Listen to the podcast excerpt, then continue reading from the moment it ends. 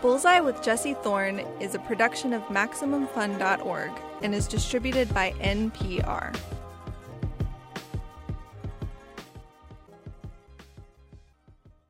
It's Bullseye. I'm Jesse Thorn.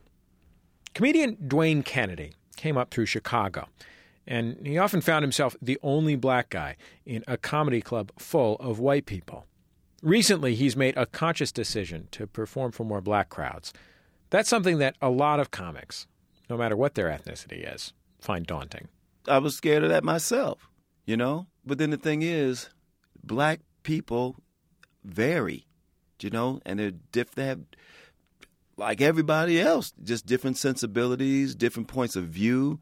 But I think the black audience that a lot of people have in their heads is the one that they don't want to play to sometimes, you know. Uh oh. You know, they're to, whatever is to, you know, they, they just imagine the worst. Just like sometimes the black people that people have in their heads is the is the scariest one. It's much scarier than any of the black people you actually encounter in the actual world. It's Bullseye.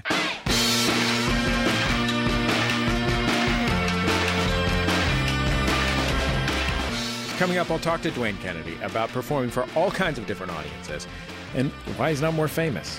I didn't have seven habits of highly effective people. Yeah, I had the seven habits of highly ineffective people.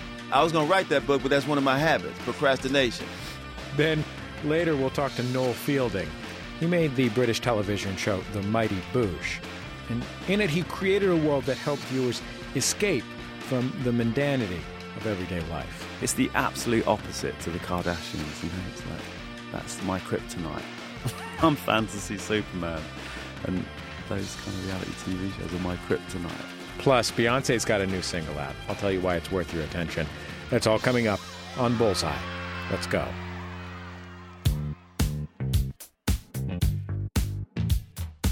It's Bullseye. I'm Jesse Thorn. Dwayne Kennedy's what to call a comics comic sometimes, well kept secret, a cult favorite. He's the kind of guy that other comics sort of whisper about. And I've actually had this experience where somebody says, Hey, did you hear that Dwayne Kennedy's coming to town? We got to go see Dwayne. He's done everything from Showtime at the Apollo to David Letterman. He's been working for about 30 years now, but he's never quite been famous. Right. a couple of years ago, he came to our weekend festival, Max FunCon. Um, maybe I'm wrong. Uh, Dwayne, you can speak to this later after I play this clip, but um, I'm not sure that when he got there, he believed that all of those comedy nerds would think that he was funny. But when he stepped on stage, he blew the doors off their hinges. Here he is from Max FunCon East in 2012, talking about uh, some of slavery's greatest hits. I don't know what was happening back then. Them brothers was writing hits back then. Swing low, what the? Sweet chariot. Yeah, that's a, see that song endures. People don't know that, man. People, a lot of people don't know those songs were like just coded messages though to the other slaves. You know, like "Swing Low, Sweet Chariot" was like the Underground Railroad. You know, coming for to carry us home, which was like Detroit or wherever you want to be dropped off.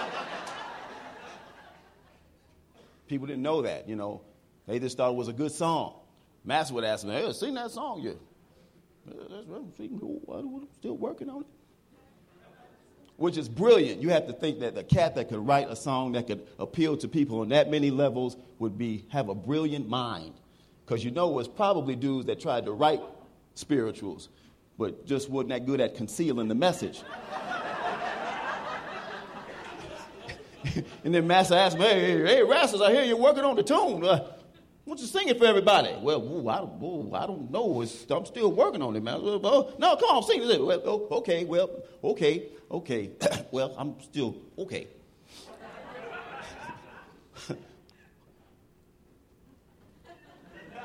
oh, oh, oh.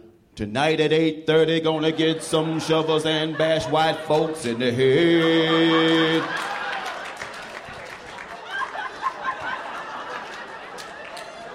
What time? 8.30.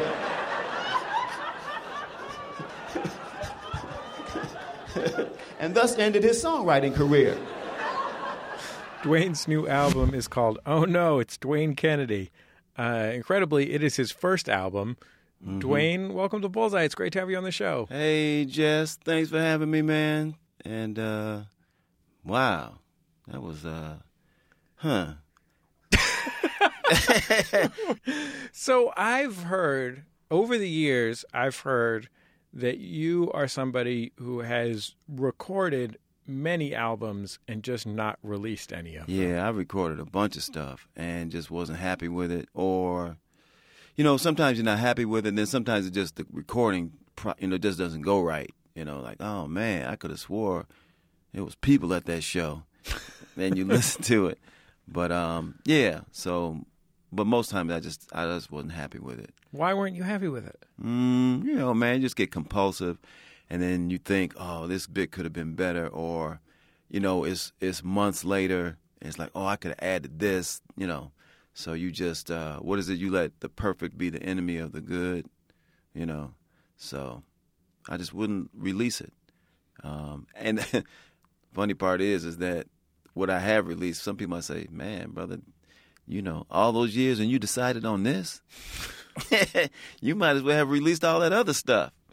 But you know, I just decided, man, I just got to do something. Let something go. Let it go. Well, let's hear some of Oh No, It's Dwayne Kennedy. My guest is the stand up comic Dwayne Kennedy. Um, how about this? Let's let's talk about Dwayne's uh, solution for racism. Yeah. I think the only thing that gives me hope about the end of racism is the uh, depletion of the ozone layer. Right? Because the ozone layer depletes, and then ultraviolet rays come down, and then there's burn up white folks like vampires.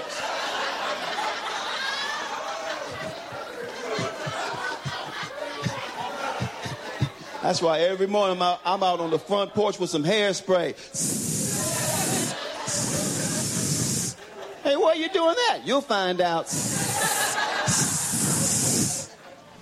I feel like I accidentally, I really did not plan to like front load this with white people killing jokes. For the holidays. Kill Caucasians for the holidays.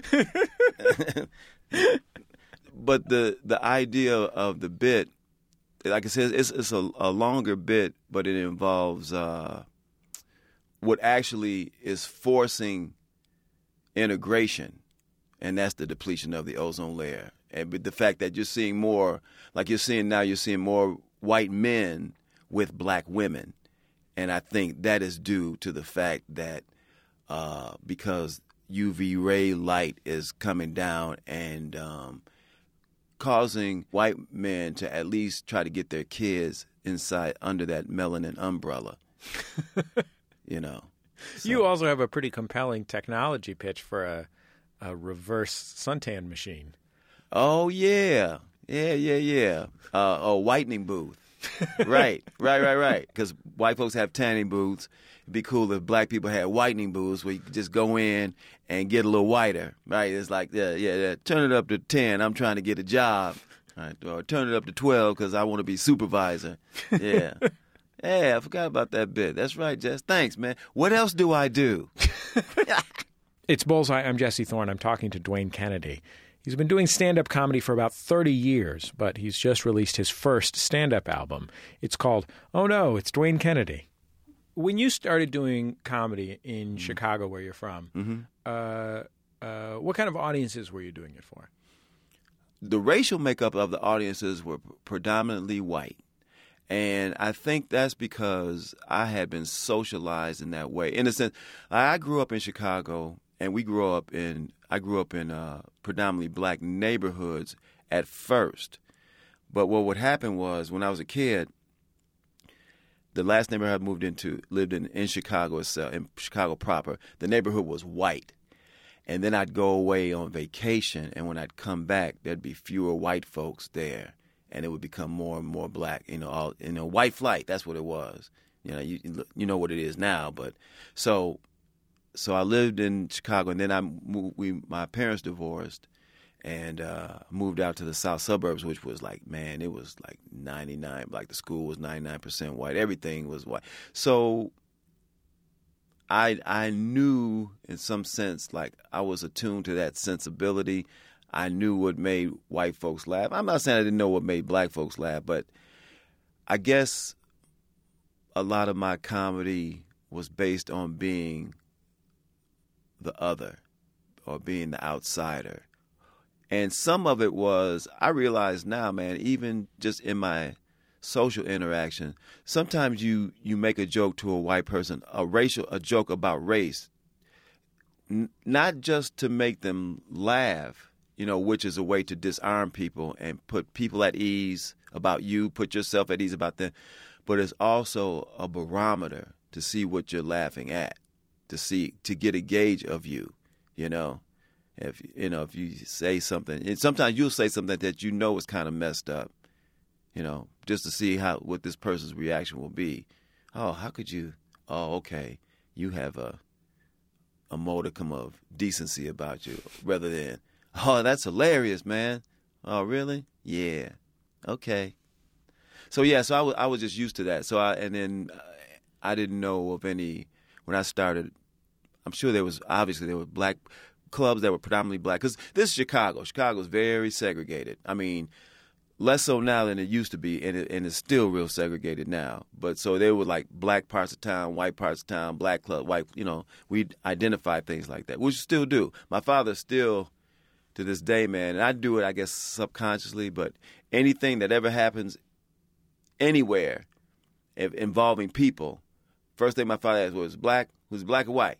Was black or white? Who was it? Black or white? Doesn't matter what it is, you know. Forget the incident.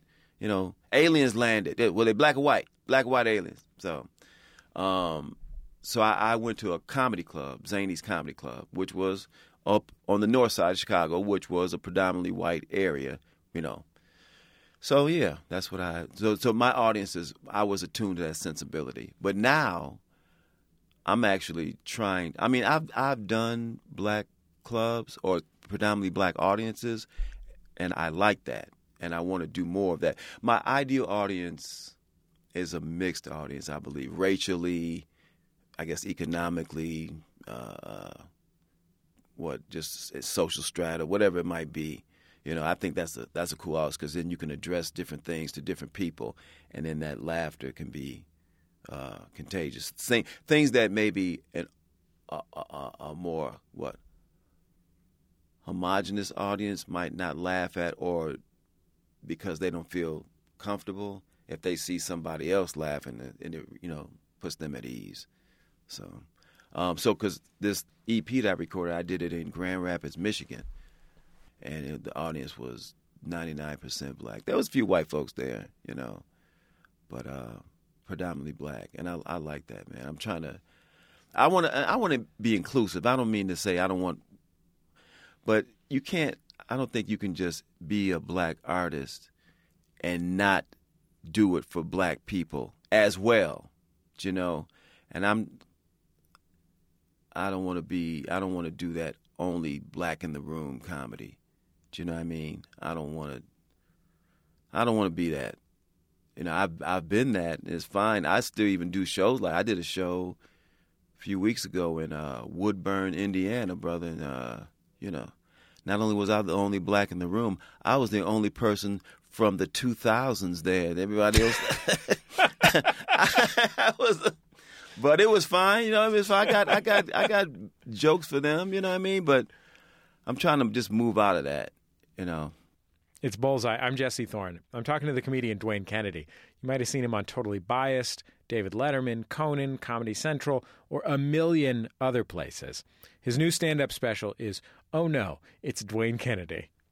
I think a lot of comics, especially comics who are starting out, whether they're white or black, are Or Latino, or Latino or whatever, uh, Asian, South Asian. There's a broad variety of ethnicities available Yes. to young Americans today. Yes.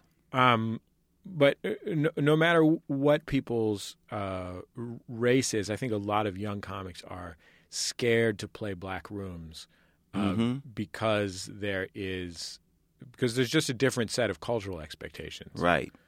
I was I was scared of that myself, you know, because because but then the thing is, it's not a monolithic thing. It, you know, black black people vary, you know, and they're diff. They have like everybody else, just different sensibilities, different points of view.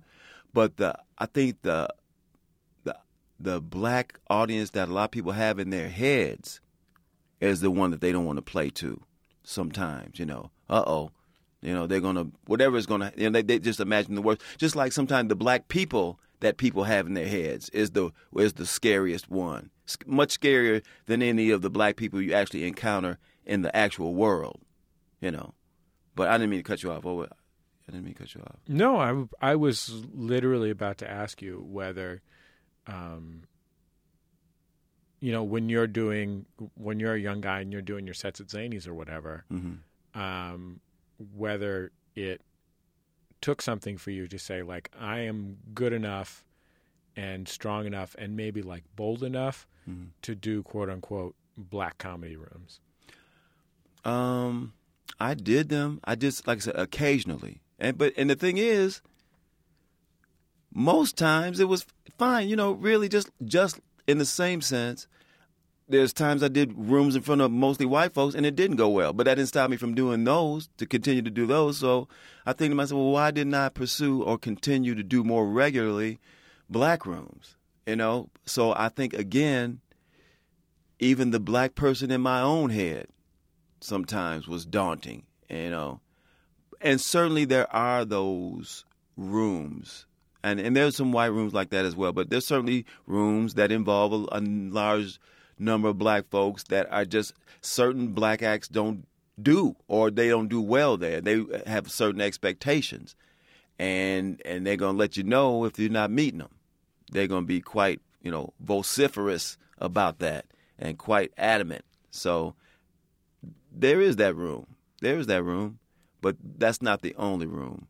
Um, Bernie Mac used to, uh, when he was, you know, at the height, and he was, uh, when he would be in town, he had a room that he did on Tuesdays, Miltroneers, this place in Chicago, downtown Chicago.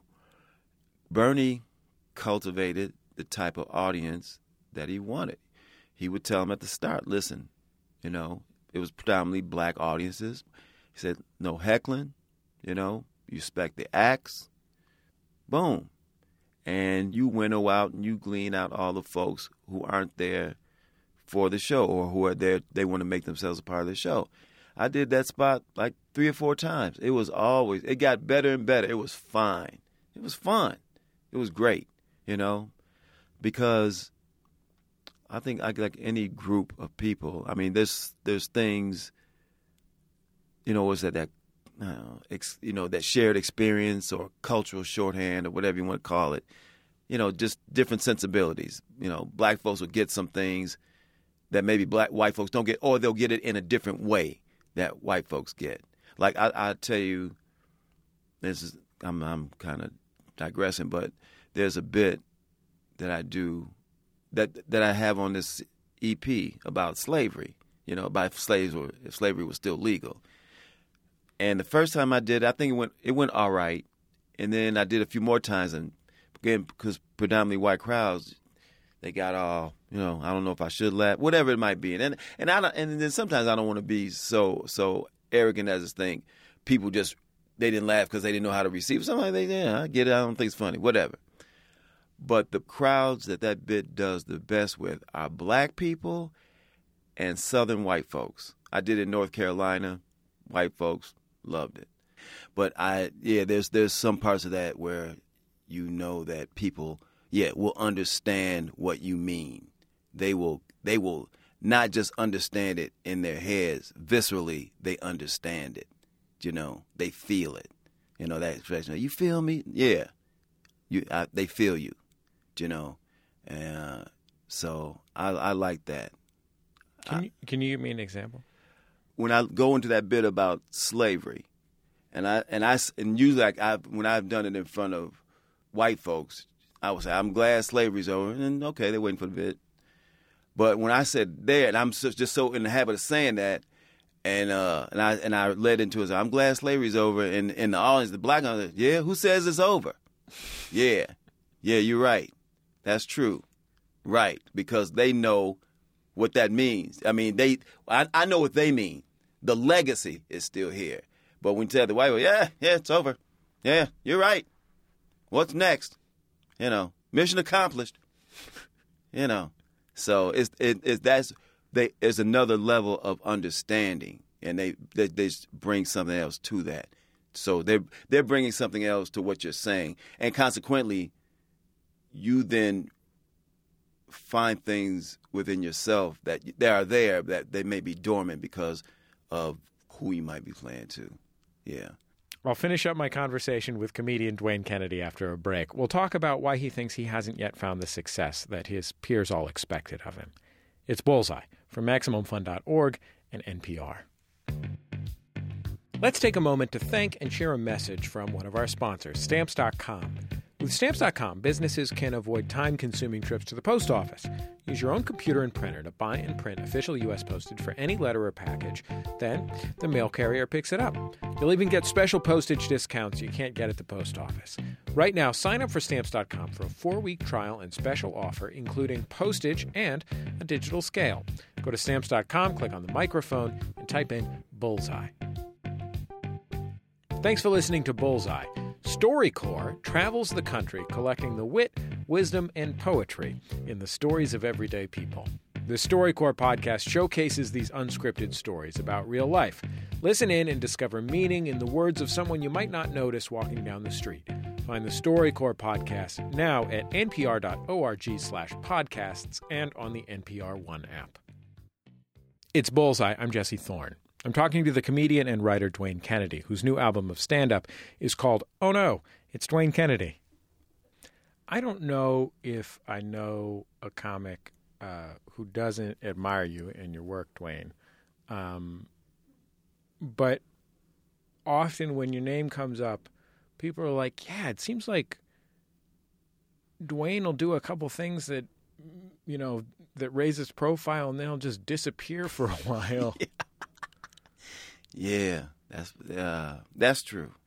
Uh, that's going on as we speak, Jess. I started to cancel this interview. um, you know what, man? I have always, like a lot of people, of course, you know, shy, whatever, self-effacing, um, enough ego to get on a stage enough ego certainly to want to try to you know be good but not in the way not the type of ego that I, I need I need enough validation, whatever it is from the audience, but it doesn't have to be to the point where I have to what not aggrandize myself, but because it, I don't know. I'm, you know what it is? Maybe it's complacency. I don't know what it is. Like I'm easily satisfied. I don't know. Like having a good show is cool with me. Hey, I had a good show some months ago. That's fine. But doing the things that aren't necessarily conducive to ascending in show business, to ascending to heights of fame, and and and fearing it, fearing those things really in one sense. Uh, I don't know if this was it fear of failure. Also, there's the fear of success. I guess they wanted. I don't. People say they wanted to say. I don't know. And when I first started doing stand up, my goal was if I can get on television once, if I can do stand up on TV once, then I will have validated in my mind that I was a good stand up. And then beyond that, I didn't I didn't really have a plan. I didn't really know what I was going to do and I was never good at the all the ancillary things that it really that it takes to make it in showbiz. I mean, really make it. Other than just you know, if you've got whatever degree of talent you've got, that's one thing. But all the other stuff, the the, the offstage, the the glad handing and the schmoozing and the this and the that.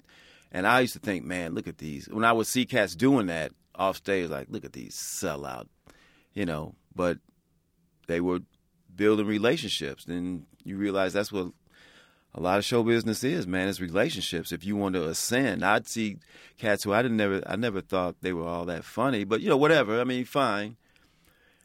but they knew how to work a room off stage. And next thing you know, you'd see that person who you thought wasn't all that funny on TV doing stand up. They're like, well, all right, that's fine. I mean, I don't begrudge anybody. May everybody get whatever they want. But then you see him on TV again. Like, wait a minute. Didn't everybody see the first appearance on TV? Then you see him on again, and then again, and then, you know, and this and that. And so, but then, but then I realized if, if I'm in it, then I, I need to be in it and try to get whatever whatever I can get out of it, man. I mean, I've been in it too long, and I mean, I've I've had shows and you know people like me, and that's cool. But now I got to get a couple of bucks. I didn't have what what you call, you know, there was that seven habits of highly effective people. Yeah, I had the seven habits of highly unaffected, ineffective people. yeah, I could write that book. I was gonna write that book, but that's one of my habits: procrastination. Procrastination, social isolation. Right, right, right. So I would, I would like, I'd go on stage, do some shows, stop doing comedy, stop. do- I wouldn't, I wouldn't be regular about it. I'd, dry, I'd stop doing it completely. Then I'd get back into it, and you know, and you realize, oh man, that that's not helping you advance at all. I wonder if there's part of it that's like related to you never putting out a record and never being happy with your record, which is like Yeah. You know, I think a lot of it is just I don't know if I feel like I deserved anything. You know? I think I think that'd have been that's more more it. Wow, this bunker really makes you face yourself. Uh woo. Yeah, I, I think a lot of it is I just don't feel I really deserved. I was not worthy, but I was not deserving of what it was I might be able to achieve or accomplish or whatever accolades. Yeah, I just don't. Some, it's some to some degree, I felt that I didn't deserve things, stuff. Do you did you use the past tense? Do you feel that way now? You know what? I do, but now I feel like nobody deserves anything, so why not me? yeah. I've expanded my uh, view and applied it to everybody. Yeah. Who really deserves anything? Nobody. Okay. Well, if nobody deserves anything, I might as well get some too. Well, Dwayne, I'm so grateful that you took the time to come be on Bullseye. It was really great to get to talk to you. Hey, Jesse, thanks for having me, man. Dwayne Kennedy, uh, his new album is called Oh No, It's Dwayne Kennedy. You can find him online just barely. I'm stepping that up, though, brother. I'm going, woo, I'm going to be a presence. Okay, Yeah. I believe you. Not today, but woo, it's coming. It's Bullseye. I'm Jesse Thorn. And I'm handing over interview duties for this next guest to our producer, Julia Smith. The British comedian Noel Fielding's work is not workaday stuff. The Mighty Boosh and his other comedy and art are populated by things like talking manta rays, kites, and mountains, the spirit of jazz in sort of human form, characters who are often Noel in face paint and wigs or seaweed, with names like Old Greg, Ice Cream Eyes, and Sergeant Raymond Boombox. Noel creates colorful, psychedelic worlds where really anything could happen, and his own reassuring warmth and friendliness makes you think that it might be okay to take his hand and come on in instead of, you know, maybe falling down a nightmare hole. Uh, in the US, cult comedy fans probably know him best from the Mighty Boosh TV show, which aired here on BBC America and Cartoon Network's Adult Swim. Uh, but overseas, they've played uh, sold out arena tours. Noel has been a popular quiz show panelist, and he was even called up to perform with Monty Python at one of their reunion shows a few years ago. Noel is doing a U.S. tour of his show An Evening with Noel Fielding, which is kind of a variety comedy show this spring. Here's a little bit of a scene from The Mighty Boosh featuring Noel as Vince Noir and his comedy partner Julian Barratt as Howard Moon. Vince is going through a goth phase, and he's invited some goth girls over to hang out. Don't think Horace is going to be able to make it tonight, so I'm freed up. What time do the girls coming? in? Yeah, thing is, these are goth girls, so there might be a bit of a problem. Why? Well, you're gonna have to get a bit dark, like me. Like you, you're the least dark person I've ever met. You're like Candy Floss. You cut me open. I'm made of blackjacks. Your fruit salad, Vince. Everyone knows that. It's not Vince. I've changed my name. What? It's Obsidian now. Obsidian. Yeah, Obsidian Blackbird McKnight. Whatever. Inside, I'm darker than you, yeah? There's a dark poetry to me, yes, sir. Yeah, well, you can blag all that internal stuff. I'm talking about the look, you know? I mean, what are we going to do with your hair? What's wrong with it? It's a bit thin, isn't it? It's not thin, it's fine. Oh, you're not joking. Can't even feel it. It's like brown smoke. Look, my hair is soft and gentle. I get a lot of compliments about it. Girls like it. Yeah, not goth girls, though. Oh, what am I going to do then? Can you help me out? I don't know. You must have something to boost it up. Come on, you got to beat National in hair design. All right. Look, lucky for you, there's this. Goth juice, the most powerful hairspray known to man. Made from the tears of Robert Smith. Noel Fielding, welcome to Bullseye. I haven't heard that for years. Really? No, but I was talking to Julian this morning, so it's nice to hear his voice. Oh, He's got a good voice for radio, actually. he's got a great voice A for dark radio. brown, jazzy corduroy voice. Yeah. Yeah, it's tweed, isn't it? Gentle. Warm. Like you could bathe in his voice. I haven't heard that for a very long time. Um, yeah. Weird. That was from the TV show, right? Mm-hmm. Because we did do a radio show, so there would have been much more uh, sound effects and soundscapes and stuff because we produced it all ourselves um, and then just delivered it to the BBC. Uh, we said, "There you go, we've made it," and they went, "What? You haven't recorded it?" Went, "Yeah, we built our own studio and recorded it and produced it ourselves, and just handed it, left it on the desk, and then got out of there." I want to ask you more about creating the TV show, but first, maybe so for we played a clip, but for people who haven't seen it, can you describe what? In one word, in a sound. Let's do a sound. Let's do a word. Let's do a sentence. Let's do a noise poem. Oh, it's difficult. I mean, I guess the, really the Boosh at the heart of it was a double act. You know, it was uh, Lauren Hardy and it was Abbott and Costello. You know, it was it was just a it was with Nail and I. It was a double act. That was the strong point. That was the thing that uh, everything else was. You know, we we hung everything else on the double act. The double act was was strong, and it reminded people of their the way they spoke with their friends, and um, we needed each other, but we were complete opposites. And then basically, we're normal dudes. We were just normal men, and we would have a job that we didn't really like. And I thought I was going to be in a band, even though I couldn't sing, but I looked like I should be in a band. And he sort of felt like he was going to be a writer or you know a jazz trumpet player that he never was. Um, we were stuck together, and we were stuck in our jobs. Um, and then we used to go on these crazy adventures. So it was quite Lewis Carroll or C.S. Lewis, you know. Um, we'd always go through a portal or some place somehow to a magical land, and usually it was a quest scenario. We'd have to get something, or we'd meet someone that was good, and then we'd meet someone that was evil. Um, so there's a bit of Star Wars in there, good versus evil. And the person that I'd befriend would usually help us defeat the monster of the the villain of the piece. So it was quite classic storytelling, really. The things that we were obsessed with were, you know, Clash of the Titans and Sinbad and Voyages and those old sort of myths and stories, you know. Um, but we tried to put them in a sort of modern day setting, and then we would get sucked into these kind of strange adventures and meet these weird people. But I guess that's probably the the best thing that we ever did. Really, we sort of it was a long evolution. The Boosh. It sort of we did live. We did a radio show. We did TV shows. We did a festival. We did a book. We were together 15 years. You know, and we were young. We just lived in a studio. We worked till midnight every night. We worked Saturdays, Sundays. We loved it. We were obsessed. It's like with marriage. You know, we were in love as a comedy love. So uh, it was difficult because when we stopped doing the Boosh for a while, and I had to do a different show, I only really had a year to make it. You know, whereas the Boosh gently and slowly evolved and we just kept adding bits and pieces to it, you know, like a big, massive patchwork moose. What? just making myself laugh. patchwork moose. Surely that's what this interview should be called. Uh-huh. The patchwork moose. Noel Fielding's patchwork moose. You're listening to Bullseye. I'm Jesse Thorn. This is our producer Julia Smith's interview with British comedian Noel Fielding. He's best known for his TV show The Mighty Boosh. He's touring the States starting in March with his live show, An Evening with Noel Fielding.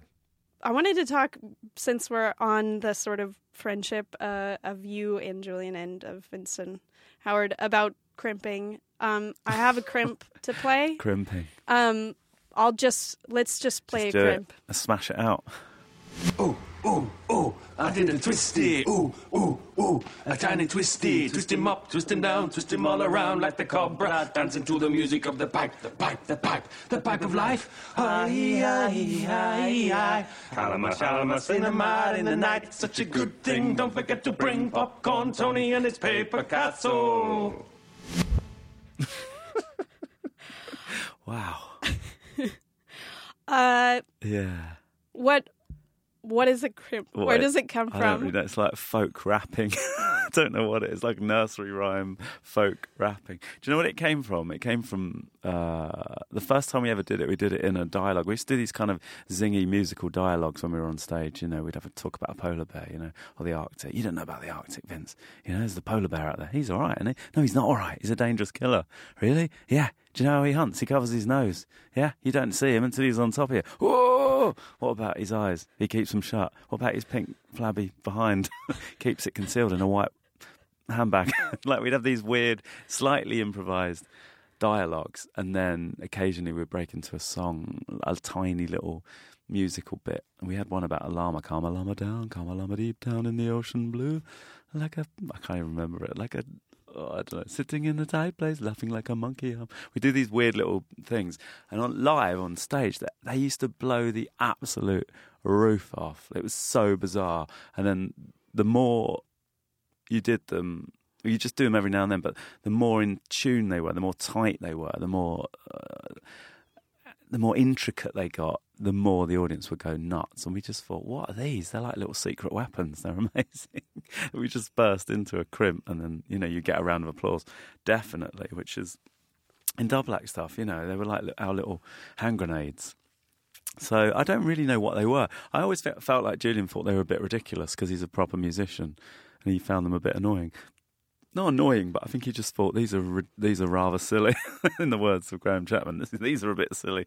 But I used to like also when we were very tired, we used to sort of make them up when we were really, you know, when you're so tired, just or hungover that you're a bit hallucinating, and you just so you sort of have a bit like calm Lama down, calm Lama deep down in the ocean blue, and it was quite funny because we did one mm, called Captain Cabinets Trapped in Cabinets. Will he get out? Can he get out? Course he will. Captain Cabinets Trapped in Cabinets. Will he get out? Can he get out? Course he will. And Mark Ronson wanted to do a song of this and produce it. And I think Julian was a little bit furious about that because all this amazing music that Julian had written and the thing that Mark Ronson wanted to produce was Captain Cabinets, which I was very pleased about.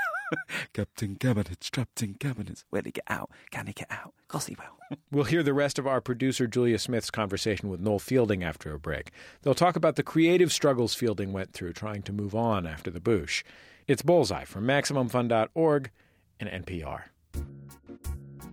Support for this podcast and the following message come from HBO Now, the new way to stream all of HBO with no TV package required. Get all the series, movies, docs, sports specials, and more. Download the HBO Now app on your favorite device to start your 30 day free trial instantly. Thanks for listening to Bullseye. StoryCorps travels the country collecting the wit, wisdom, and poetry in the stories of everyday people. The StoryCorps podcast showcases these unscripted stories about real life. Listen in and discover meaning in the words of someone you might not notice walking down the street. Find the StoryCorps podcast now at npr.org slash podcasts and on the NPR One app. It's Bullseye. I'm Jesse Thorn. We're hearing our producer Julia Smith's interview with the comedian, writer, and artist Noel Fielding. I meant to ask you this at the top because I felt like it would be important for people to know. I, I'm talking about as the aesthetics of your shows and Yeah. art, uh, what what you look like, and uh, how would you like? how would you describe what you look like? Wow, I've got quite a frightening face. um, what do I look like? I sort of, I don't know really. It's hard to describe what I look like. Really, I've got quite a striking face. Um, I look like as Dylan. Do you know Dylan Moran, the Uh-huh. comedian? He said, "No, you look like about." 25 people all from the 60s. I can't remember any of them at the moment. That's what he said. so, you know, those men from the 60s. Know, the ones with the faces. That's what he said. He's. Uh, I sort of do dress quite weirdly. Um, I mean, in the Boosh, I was a bit younger and I was a bit skinnier, so I had lots of hair. I've got a lot of hair, so um, we always used to sort of do jokes about how androgynous I was. You know, and I sort of called myself the confuser. Oh, it's the confuser. Is it a man? Is it or a woman? I'm not sure. I care. Sort of. I used to wear a glitterball catsuit in the Boosh, but those days are gone. I'm not getting into a glitterball catsuit these days. But- you have to uh, but have I mean- not an ounce of fat on you to do that. I mean, but you're still you have a very uh, you're known for your style. I Well, I mean, went- I what like tell me what you're wearing today. I've been in bands and I went to art school, so I'm a bit of a fashionista. But I don't. Uh, what am I wearing today? Uh, I don't. I've got like a black drain pipes. I always wear drain pipes. I mean, you know. these are these are uh, like Yeah. skinny pants. Yes, and I've got these quite high boots on. As a chav in England once said, "Oh my gosh, that is a lady's shoes." so um, they're like sort of devil's hooves. And then I've got a shirt. I don't know what this shirt is, but it's quite nice. I got it from a shop in East London. And I've got a really big, fluffy red coat that I'm I saw the moment. pictures of that. You've been wearing it on this trip, I Bobcat think. Goldthwait said, "Yeah, you look like you've skinned Elmo. It's quite, it's quite luxurious that coat. There, it's very warm." I wanted to ask you why you choose to dress the way that you do, because uh, I mean, a lot of I people. know. I mean, and I guess you're especially was- in the UK. You're a, you're a pretty well known person. You don't dress I'm a- to detract. No, I'm a bit of a dandy, really. I always I dress like this all the time. I mean, if you see me in the shop, I'll be dressed like this. I don't sort of go out in tracksuit bottoms and UGG boots, you know, like actors do, which I always find laughable. Um, you see a really cool actor, really handsome, or you know, really beautiful, and then they're really amazing as a character, and then you see them in Starbucks, dressed in the worst clothes you've ever seen in your life, with a massive coffee and UGG boots on and baggy grey sweatpants, and I just think, ugh sort of horrifies me. Sorry. If that's you, you know who you are. It's interesting that you say that because in your work, it seems like the visual aspects of it have been, I don't know in in what how important as compared to the comedic aspects, but it seems like they're both very important to you. Yeah, aesthetically, I'm a bit of an aesthetic snob, really. I mean, I love the way things look, and I'm slightly OCD about that, and I paint as well. So, um, I went to art school, you know, it's what I thought I wanted to do. And my stand up's kind of like paintings, but just with words. And the Boosh was great for me because it meant I could express all of that stuff in costumes and makeup and animation and stuff. And then Luxury was really just an experimental kind of explosion of just whatever was happening in my head at that point. Um, and maybe, you know, it was too concentrated and it was quite sort of. I mean, I can't even watch more than two of those in a row. It's just too much. It's like, oh, it's too many styles. There's too much going on. It's like, but you know, that was the point. We wanted to do that so that when you saw it, you went, what's this? And it sort of, the people that loved it absolutely loved it, and the people that hated it absolutely hated it. It was, I've never made anything that split people in half so much. Some people were just furious. How dare you make that? And other people were like, oh, "This is my life." Well, you're t- you're so you're talking about luxury comedy, which is uh, the the show that you made a couple of years ago. The timeline is a little different because obviously yeah. After the we didn't ha- we didn't have it. What didn't air here? No. I watched it online. Yes. It's on Seeso. Is that a thing? Seeso? Seeso. Oh, I think Ho- that's new. ho- yeah. Hulu? Yeehaw. I don't know. There's some Yeah. words. Yeah. It's on Seeso, whatever that is. Um, uh, But um, now you can. It's available on Seeso. I don't know what Seeso is. Wish I did. well, luxury comedy is really. I personally, I really enjoy it. I Yeah. uh, and Thank you. it's even less restrained than Yeah. the Mighty Boosh TV show was. Well, it sort of doesn't. It's not really. You can't really compare the two things. The Boosh was about a double act, and it was set in real life, even though it was a warped real life. And then we would go to adventures, so it was the traditional.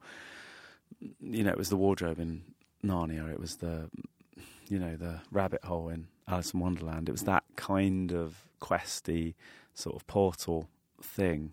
Two normal guys in the real world going on adventures, whereas luxury, you know, I was living in a animated forest in a tree house, and my butler was an anteater, and Andy Warhol lived in my house. The first se- the first Yeah, series, and then I the second one is there's some a- elements of there's some elements of sitcom, but then it's quite sketchy. So we just wanted it to be a kind of punk, weird, insane visual feast, really. So maybe we paid more attention to how it looked, or as much attention to how it looked, and and the styles of animation and um, and the aesthetic of it, than you know as much as we did with the writing, you know. But I think maybe the visuals are slightly too powerful and they knock the writing back. That was the only problem with it. So sometimes you don't see the jokes because you're just trying to take in too much. And I dig that some people haven't got the energy or the time to do that. I think it's why a lot of young kids like it and students because they get a bit more obsessive about television and things, don't they, or films or music, you know, because they're not so involved in real life yet, you know, in serious relationships or children or jobs. You know, they have a bit more time to explore their fantasy side, which is weird because I keep making these shows that youngsters are into, and I keep getting older, and my audience keeps sort of staying roughly the same age. So it's like a weird science fiction film. Where I'm like 90 and they're all 21 still. Going, no, we love the way you dress. And I'm like, I'm 80. I can't keep wearing these boots. My hips are crumbling. I'm like Peter Pan. It's a nightmare. But I mean, No, it's this is a. I a. love It. it seems like that is important to you. Like keeping that fantasy sense, yeah. And the glamour. Yeah, I think it's good. Julian was like that. Julian always wanted there to be a sort of enigmatic streak in the Boosh, you know, that you couldn't ever really know what we were about. And I think that's good. I don't. I think modern celebrity has changed everything. Everyone wants to know everything about everyone, you know. I mean, the Boosh's couldn't be. It's the absolute opposite to the Kardashians, you know. It's like so modern celebrities want to, you to see them just on mobile phones arguing with their publicists in horrible grey tracksuit bottoms. That world is so revolting to me that I can't think of anything worse than people seeing me sort of going to a photo shoot in grey tracksuit bottoms with a small dog in a bag on, my- on a mobile phone moaning about nothing and with a giant Starbucks coffee as big as my own head. Do you know what I mean? It's like that. It's so real. The reality of that horrifies me. Like I'm always trying to make a world that you can escape into or something fantastical. And the beauty of those places. I'm a romantic, really. I love the romance of those places, and you know, I want to disappear into romantic, beautiful Rousseau paintings. You know, I don't necessarily want to watch an hour-long show about how a pawn shop is run. For me, that's my kryptonite. I'm fantasy Superman, and those kind of reality TV shows are my kryptonite. So I'm always trying to make something like the Boosh or Luxury that is a, an, an alternative universe. But it takes a long time to build a world, you know, that because the world's amazing. So to try and build a slightly different version of that world takes a long time. It's hard to get right. The idea for Luxury was to make a moving painting. You know, the guy that I did it with, we were at art college together, so that was the zone. so much of your work is about the fantasy and the escapism and i wonder is it at all a response to you evolving as a person and getting older. And there's parts in your i mean your new show has there's sort of like a cliche like hey getting older Yeah. past 40 and so you're sort of acknowledging this kind of like shift. Yeah. but um is it i mean is it scary to you? How does that feel to you? I think I've come to terms with the fact that I'll always be interested in fantasy and make believe and surreal, otherworldly kind of places. It's just what I I'm into, you know. It's just what I do. Um, yeah, there's a real life is a bit frightening for me, like mortgages and children. But then actually, maybe with children, a lot of my friends having children now, and you know, I'm getting to a point where, you know, if I have children, I think maybe then you create fantasy worlds for them. So in another way, it's sort of because kids love that stuff. So it, it's quite it enables you to sort of be able to do that again. You know, um, what I'm really retreating from, I'll be honest with you, is the world, the state of the world. You know, I can't really watch the news too much because it just is too it's too much. You know, it's it's you know whatever it is that you're reading about, and if you get engrossed in the news and you get you build up a resilience to it, you become slightly hardened to it. You know, and there's a lot of bad stuff that's going on, and you know, like say something like the Paris shootings, you know, were so horrific and so, you know,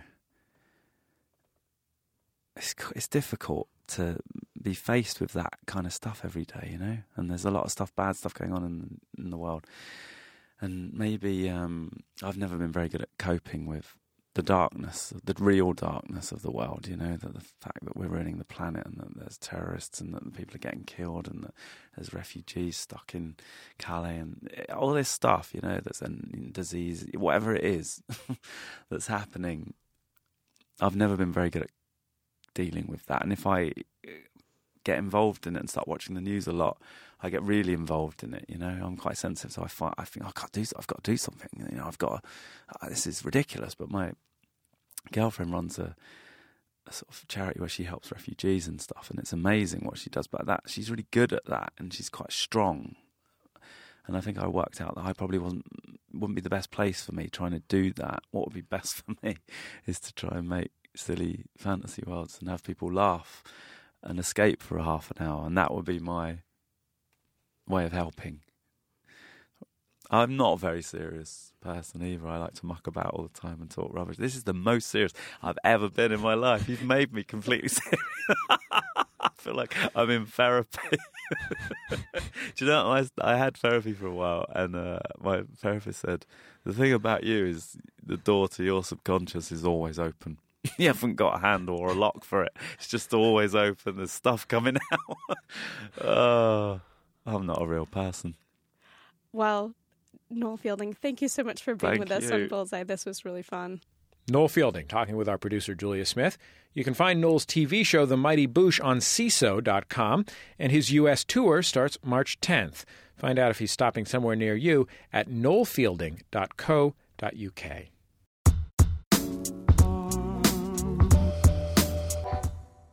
Every week, we like to close the show with a recommendation from me, your host. It's the Outshot. So here's a question What's so scary about Beyonce's new video? What happened at the New Orleans? You'd think, honestly, from the tenor of the negative reactions, that it was about destroying the social order. Like that time Michael Jackson messed up that car with a crowbar. But it doesn't actually take all that stuff to upset people. And it isn't any of that. It's a song and a video that is about the simplest, plainest theme that has been running through hip hop for 40 years. This is who I am. I matter. We matter. Or you could put it another way Black Lives Matter. And that's not a threat unless you choose to see it as one. Y'all haters corny with that Illuminati mess. Paparazzi catch my fly and my cocky fresh. I'm so reckless when I rock my Givenchy dress. I'm so possessive, so I rock his Roc necklaces. My daddy Alabama, mama Louisiana. You mix that Negro with that Creole, make a Texas Bama.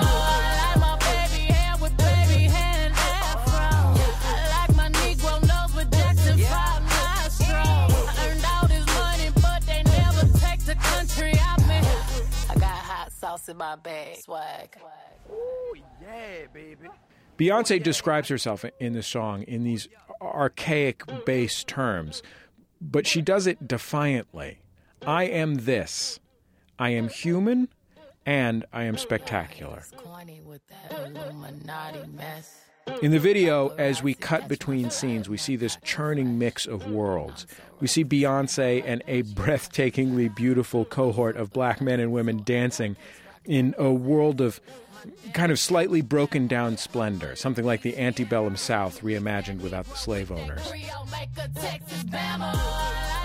We see the Gulf Coast after the storm. A squad dances in a dry swimming pool. Beyonce, lying on a New Orleans police car, slips under the water. Her daughter and two friends look us squarely in the eye. Lots of black people look us squarely in the eye. Many of these scenes are suffused with pain, but they're all suffused with hope. I mean, this thing, it's not some socialist call to arms. The lyrics are practically Calvinist. It's all working hard and succeeding. Bill Gates is referenced repeatedly. But white people, especially white dudes like me, are still kind of shook. They're choosing to be. Here's what's amazing to me the song is called Formation. Beyonce is calling people to stand together, to take up some space, and to dance, not fight or riot or even yell. She wants people arrayed together in our place, America, dancing.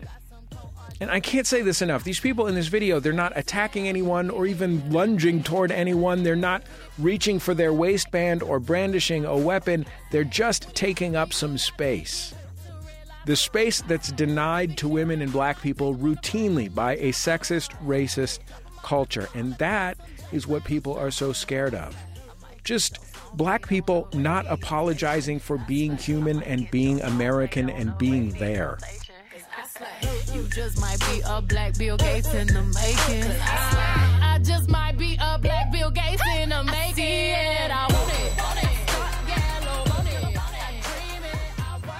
The emotional climax of the video is a little boy dancing in front of a line of riot cops. The boy isn't going anywhere, he's just doing his moves. He's staying in his space, but he fills it up. And when the cops raise their hands, it's a mutual peace. It's not a surrender to an aggressor, it's a surrender simply to cohabitation, shared humanity. It's about this recognition that simply being black in America, simply owning your identity, isn't a threat to our social order. It's a reinforcement of our country. It builds America up. It makes us better and stronger and more beautiful. People saying simply, This is who I am. I matter we matter. And look, I know straight white dude telling you how it is. I get it, but go listen to this song that Beyonce and Mike Will made it made. Go watch this video that Melina Matsoukas made. They're spectacular. That's my outshot.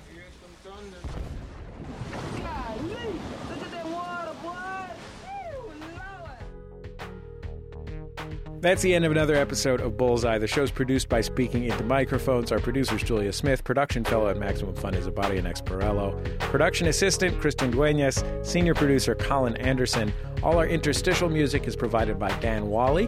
Thanks to the Go team and their label Memphis Industries for our theme music. If you'd like to hear any of our past shows, all of them are free. Just go to MaximumFun.org. And if you want to hear about more cool culture stuff, you can check out our sister show, Pop Rocket. It is a roundtable discussion of everything great in popular culture, hosted by comedian Guy Branum. This week, the hilarious comedian Asterios Kokkinos, a MaximumFun.org favorite, stops by to talk about advertising and Super Bowl commercials. Okay, I guess that's about it. Just remember, all great radio hosts have a signature sign off. Bullseye with Jesse Thorn is a production of MaximumFun.org and is distributed by NPR.